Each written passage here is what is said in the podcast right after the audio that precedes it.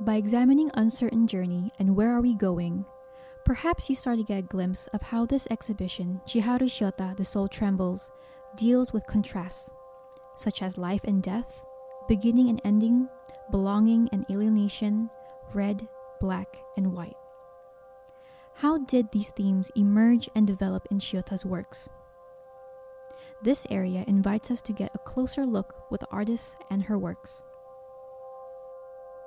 Chiharu Shiota was born in Osaka in 1972 and grew up in Kishiwada, where her family ran a small factory that manufactured wooden boxes for fish.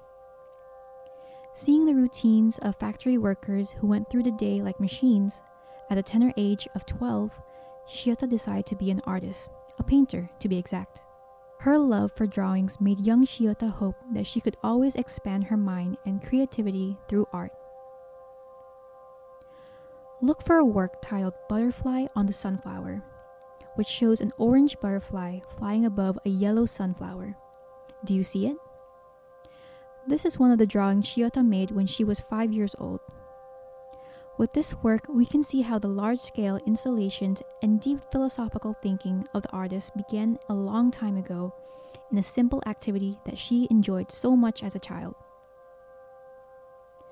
For four years, from 1992 to 1996, Shiota learned oil painting at the Kyoto Seika University, while also working as an assistant to sculptor Muraoka Saburo, who at the time was a professor in the sculpture department.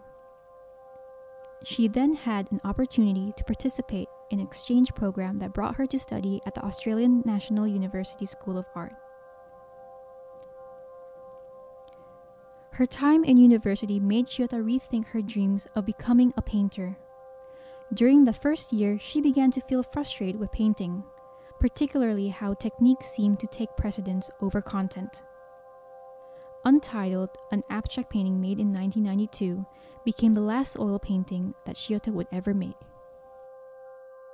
She decided to leave the medium of painting after it had become increasingly painful and difficult for her to paint she found only emptiness in making paintings. During her time in Australia, she had an epiphany.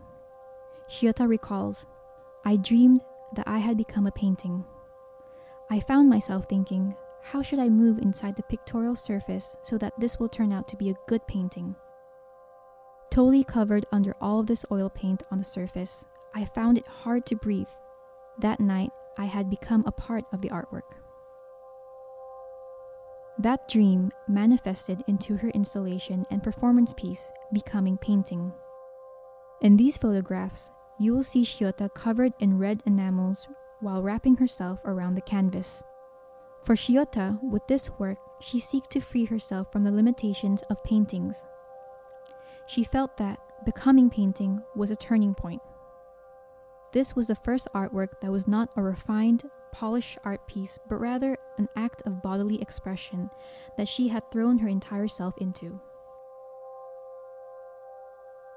Upon her return to Japan, Shiota created From DNA to DNA, a performance and installation that introduced the use of red threads. For the first time, she went in search of the materials herself and felt a sense of openness that jumps into a non two dimensional space. In this photo, you can see Shiota lying on top of small pillows which resembled red blood cells. Her body is tangled with red threads connected to the ceiling, similar to an umbilical cord. She felt that she was born from this artwork.